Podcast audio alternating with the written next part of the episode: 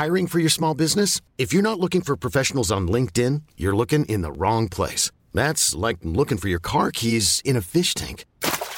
LinkedIn helps you hire professionals you can't find anywhere else, even those who aren't actively searching for a new job but might be open to the perfect role. In a given month, over 70% of LinkedIn users don't even visit other leading job sites. So start looking in the right place. With LinkedIn, you can hire professionals like a professional. Post your free job on linkedin.com slash achieve today. 10 euros offerts et votre premier dépôt doublé avec le lien en description. Les amis, bienvenue, j'espère que vous allez tous très bien, trop content de vous retrouver pour cette nouvelle vidéo. Le premier débrief de Ligue des Champions de la saison, il est là, il est prêt. La victoire donc 2-0 du Paris Saint-Germain au Parc des Princes contre le Borussia Dortmund pour lancer sa campagne de LDC. Dans l'ensemble, un match euh, assez maîtrisé, plutôt plaisant et je vais dire plutôt encourageant. Ça commence bien, c'est bien parti. Pour le Paris Saint-Germain de Marquinhos, de Warren Zahir Emery qui a fait un très gros match, j'ai trouvé. D'Ashraf Hakimi, le second buteur au bout d'un délicieux échange avec Vitinha, magnifique but pour répondre au but euh, de son poteau Kylian Mbappé sur penalty 2-0 donc pour le Paris Saint-Germain qui lance parfaitement sa saison en Europe, notamment parce que euh, quelques heures plus tôt, il y avait un résultat plutôt favorable entre l'AC Milan et Newcastle et on en parlera sans doute demain de ça. Voilà comment le Paris Saint-Germain s'alignait. Ugarte donc était présent et tant mieux parce qu'il a été pas mal aux côtés donc de Vitinha, de Zaire Emery, Colomboigny en pointe à la place de Gonzalo Ramos, bien sûr Mbappé et Dembélé, Skriniar, Marquinhos, la charnière centrale, Hakimi, Lucas Hernandez sur le côté, Donnarumma dans les buts. Et côté Dortmund, alors ça c'était très intéressant, un système à trois défenseurs pour la première fois cette saison, et ça avait été utilisé une seule fois la saison dernière, je suis allé checker sur Transfermarkt, une seule fois a priori au coup d'envoi la saison dernière, c'était contre euh, l'Union Berlin il y a quasiment un an, je crois que c'était en octobre 2022. Donc euh, voilà, sans doute pour contenir la menace sur les côtés d'Ousmane Dembélé et de Kylian Mbappé. Un système à 5, c'était souvent à 5. Dortmund était replié très très bas. Ryerson et Vol sur les côtés. Schlotterbeck, Hummels et donc Zule qui n'était pas titulaire contre Fribourg ce week-end, qui retrouvait sa place dans le 11 de départ. Brandt, Chan, Zabitzer, Doniel Malen et Karim David Adeyemi en pointe. Alors, euh, gros problème pour Zabitzer tout de suite au bout d'11 minutes, de 12 minutes de jeu. Il doit sortir. Il est remplacé par Félix Nmecha, un joueur que j'aime bien, que j'attends à un haut niveau à Dortmund. Bon, il n'a pas fait un très gros match. Il a été un petit peu euh, dominé, notamment par Zaire Emery, dans le cœur du jeu. Mais voilà, ça c'était en gros la base. Qu'est-ce qu'on a vu? Sur le premier quart d'heure, je vais dire pas grand-chose. Et puis après, et puis après, ça a commencé à être assez sympathique. J'ai vu tout de suite le Paris Saint-Germain, celui qu'on attend de voir en Ligue des Champions, celui qui est enfin qui donne un sourire. Voilà, moi je suis pas supporter officiel du PSG, mais franchement, je vais dire, ça me fait kiffer de voir le PSG jouer comme ça.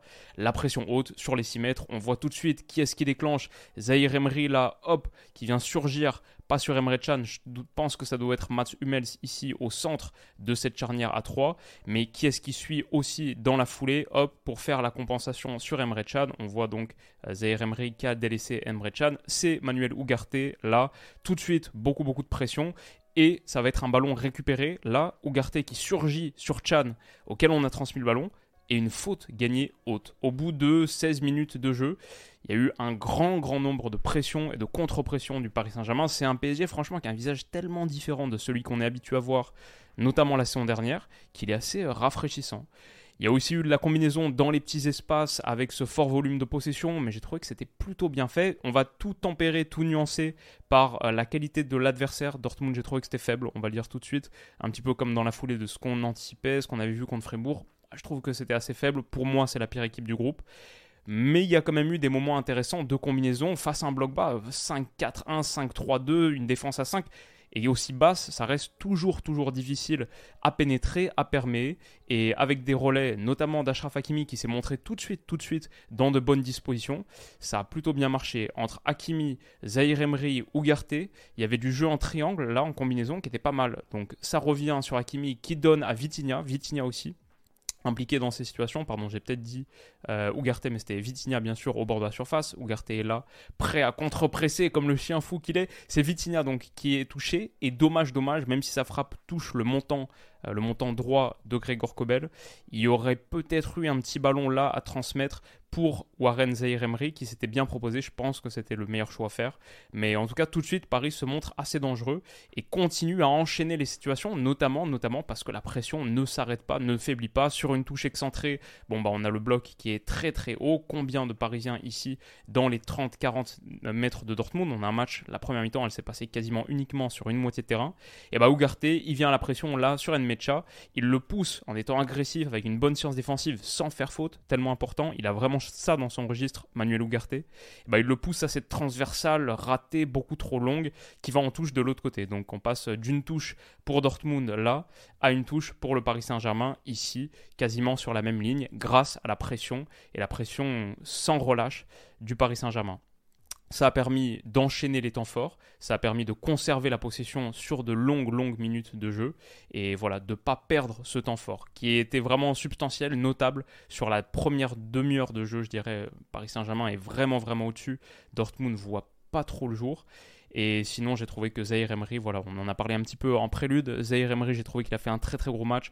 Il s'est un petit peu révélé aux yeux de l'Europe. Moi, je regardais le match la première mi-temps sur une chaîne euh, anglophone euh, voilà, nous évidemment en Ligue 1 en France, on connaît bien le petit Warren, mais ah, en Europe, euh, en dehors de l'Hexagone, moins.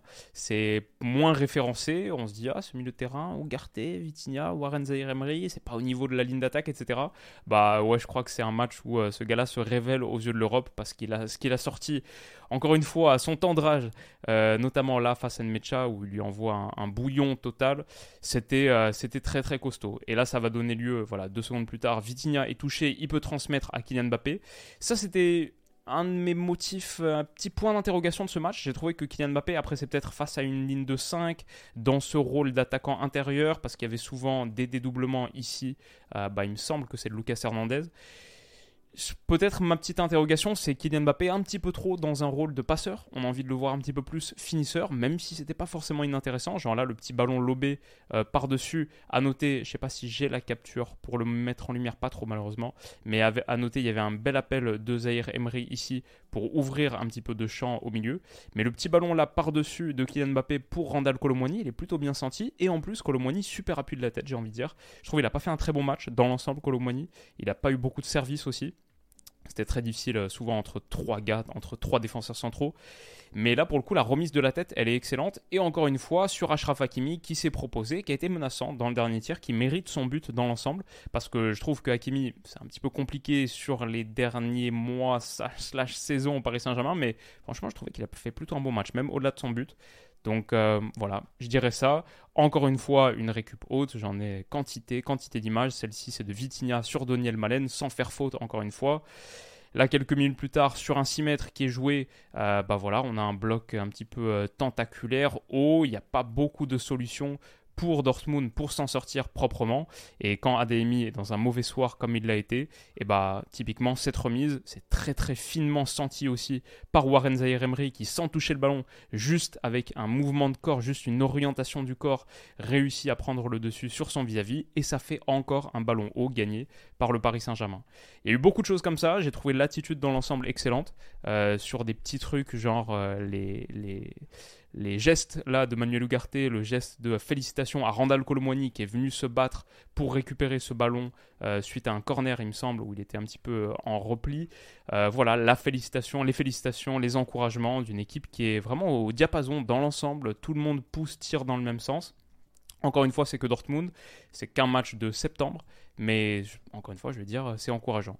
Et il y a eu de bons relais intérieurs aussi. Je trouve qu'Ugarte, on est moins habitué à le voir, on est plus habitué à le voir comme on l'a montré pour l'instant dans ce rôle de chasseur euh, dans le dernier tiers, sur les phases de 6 mètres, etc. Genre le penalty gagné contre l'OL sur Tolisso. Mais je l'ai trouvé aussi assez pertinent dans l'utilisation du ballon sur des passes euh, comme ça où il se retourne de trois quarts, où il trouve des relais intérieurs. Il y a eu beaucoup beaucoup de jeux entre les lignes trouvés dans l'ensemble.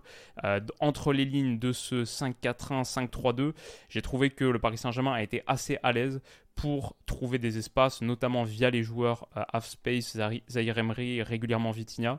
Il y a eu beaucoup, beaucoup de jeux axial euh, demi-espace trouvés. Et en l'occurrence, pour Warren Zahir Emery, touché par Ugarte, il va là livrer peut-être euh, son plus beau rush du match. Il fait encore une fois la misère à Nmecha. Accélère, continue d'accélérer, s'appuie sur Colomwani, double 1-2 Et malheureusement, malheureusement pour le Paris Saint-Germain, c'est coupé de justesse, je pense, par Mats Hummels. Mais derrière, qu'est-ce qui se passe? Sur ce ballon perdu, là, suite à une accélération de Warren Zaïre-Emery, et ben, il y a en contre-pression. Encore une fois, la contre-pression, la pression à la perte. Tellement de ballons, de second ballon, de troisième ballon gagnés par le Paris Saint-Germain dans ces situations. C'est un truc tellement différent de ce qu'on voyait la saison dernière, où à chaque fois tu perdais un ballon comme ça, euh, quasiment, t'encaissais une transition défensive. Et c'était à la fois dangereux, mais aussi ça coûtait de l'énergie, et ça t'empêchait d'enclencher une seconde phase de possession ou d'attaque. Donc euh, ouais, très cool. Encore une fois là sur une phase de relance de Dortmund, qu'est-ce qui se passe?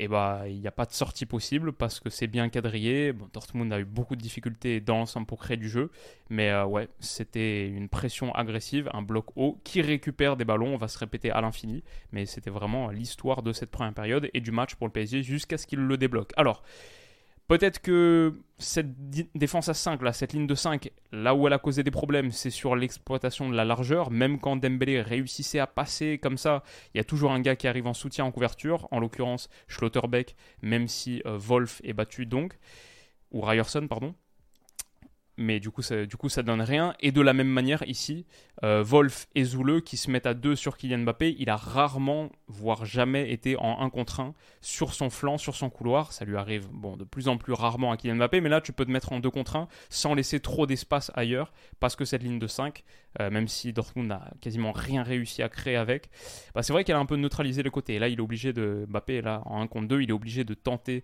un truc euh, un petit peu, un geste, si ça passe, c'est c'est une action extraordinaire. Bon, ça passe pas. On rentre au vestiaire à 0-0.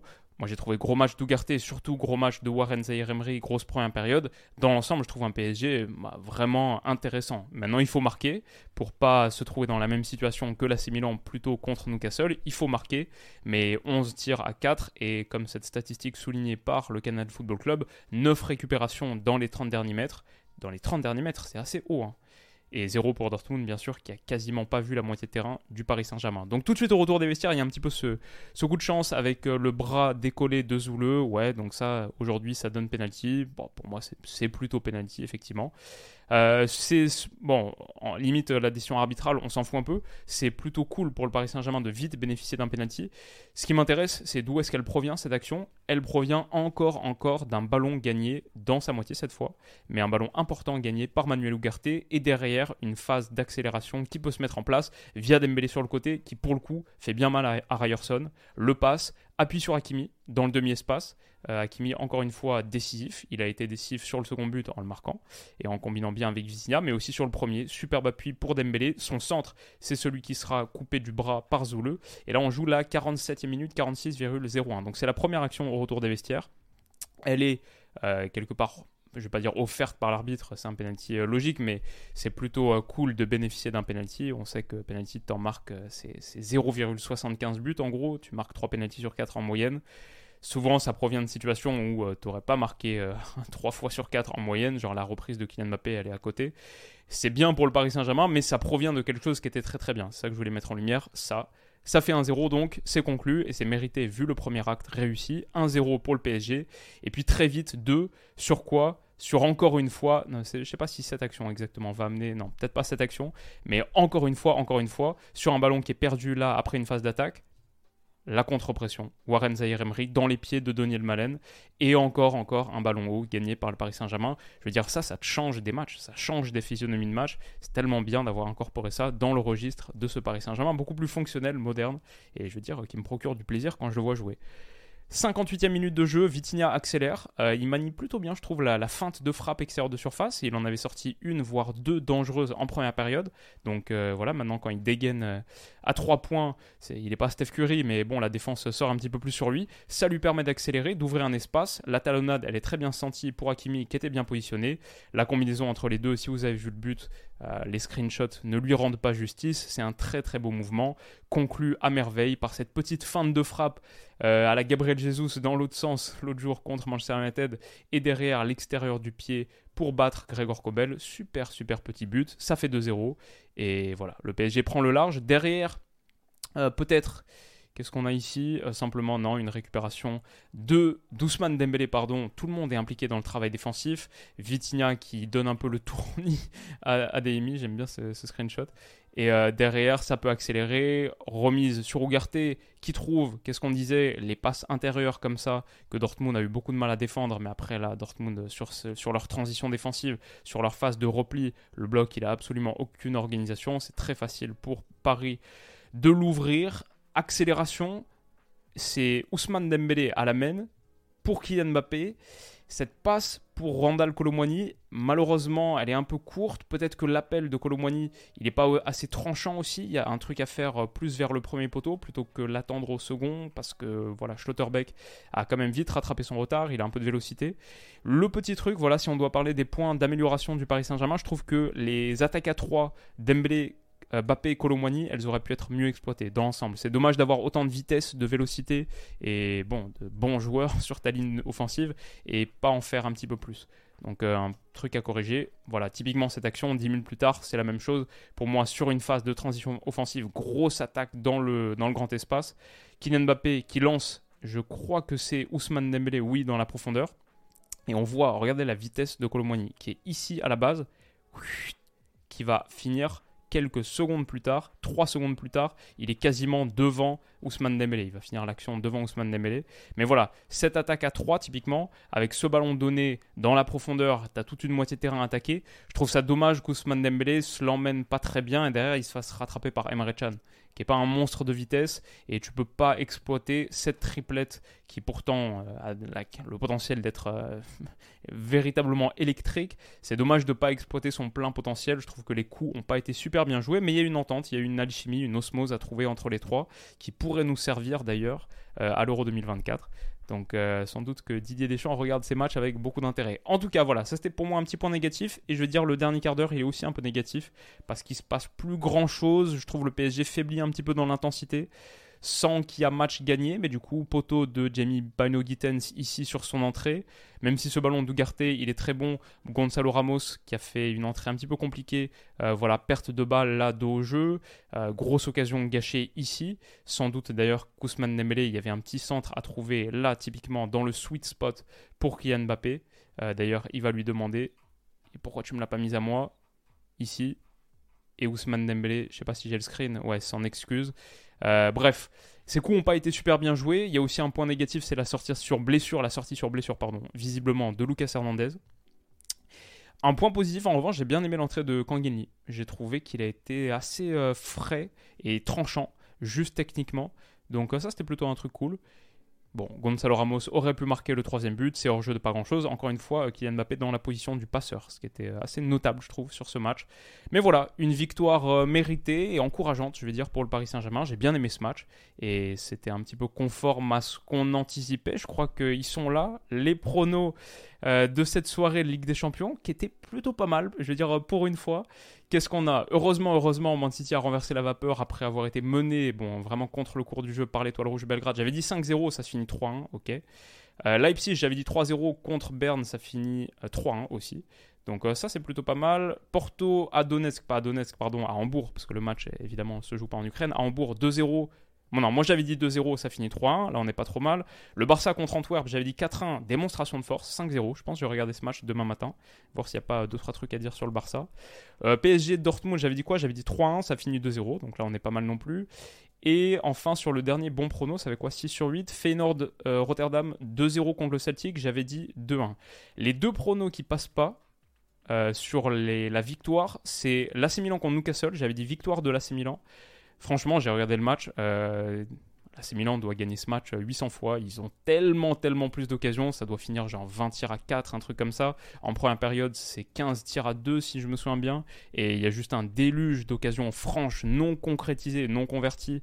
Vraiment dommage pour l'AC Milan qui laisse passer une cartouche en ayant dominé le match, mais de manière outrageuse. Genre vraiment, je trouve Newcastle s'est fait marcher dessus. Et je vais analyser le match, je pense, demain.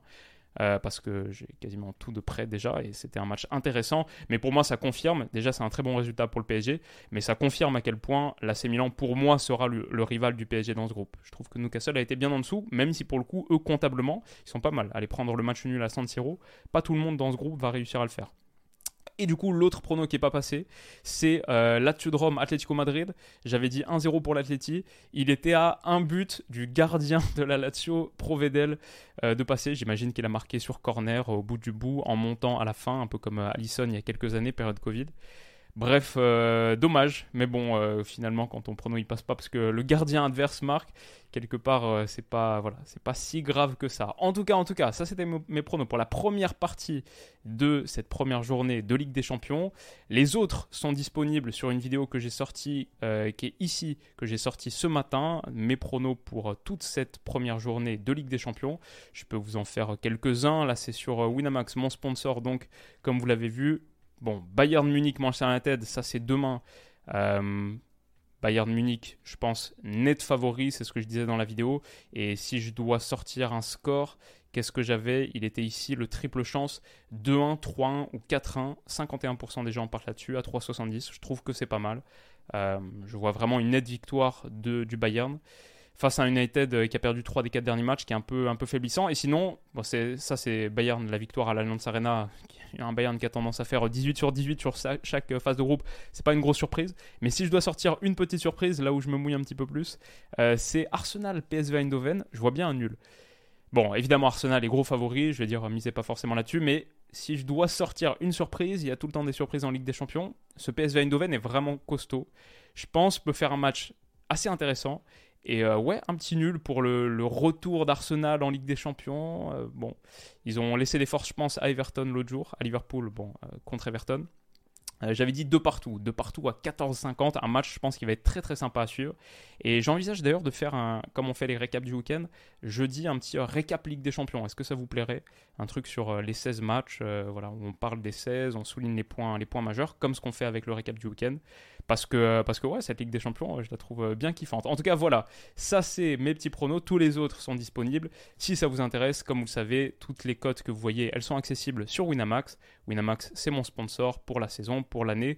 Si vous souhaitez vous inscrire sur Winamax et bénéficier de l'offre de bienvenue qu'on a mise en place, la meilleure de France, l'offre spéciale Winamax Willou, elle est accessible avec le lien en description. Vous cliquez sur le lien, vous faites votre premier dépôt. Il est instantanément doublé en pari gratuit. Donc euh, le dépôt minimum c'est 15. Si vous mettez 15, ça devient 30. Et vous recevez, quoi qu'il arrive, peu importe le montant de votre dépôt, 10 euros en plus en cash, immédiatement en cash. Donc si vous mettez le minimum de 15, ça fait 15 x 2, 30 plus 10, 40 euros avec lesquels vous pouvez parier. Accessible avec le lien en description qui me rémunère à chaque utilisation. C'est un lien affilié. Vous avez été beaucoup à l'utiliser cette semaine. Donc euh, merci les gars. Très bonne manière de soutenir la chaîne. Mais évidemment, si vous le faites, déjà, c'est pas nécessaire de le faire. Pas besoin de parier pour kiffer cette semaine de Ligue des Champions, pour kiffer le foot en général. Mais si vous le faites, sachez, comme vous le voyez ici, que c'est absolument, absolument interdit aux mineurs, réservé aux majeurs. Et voilà, ça conclut cette vidéo, cette première analyse de la saison en Ligue des Champions. Euh, beau match pour le Paris Saint-Germain. Dites-moi ce que vous en avez pensé en commentaire. Comment est-ce que vous évaluez la prestation du soir? Et on se retrouve demain pour euh, tout un tas de vidéos. Au moins deux, au moins deux. et, euh, et jeudi, ça va être costaud aussi. Je prépare une draft aussi avec Stan là. J'ai commencé à faire mon équipe. Je pense que c'est une des meilleures drafts qu'on a jamais faites parce que euh, les conditions sont, euh, sont très très spéciales. Euh, je pense que ça sortira ça samedi. Voilà. Passez une excellente, excellente soirée ou journée, peu importe où vous regardez ou vous écoutez ça. Je sais qu'il y en a pas mal qui sont team podcast le matin avant d'aller au travail, à l'école, dans les transports, whatever. force à vous, force à tout le monde. Et on se retrouve très très vite pour la prochaine. Prenez soin de vous et à bientôt. Bisous.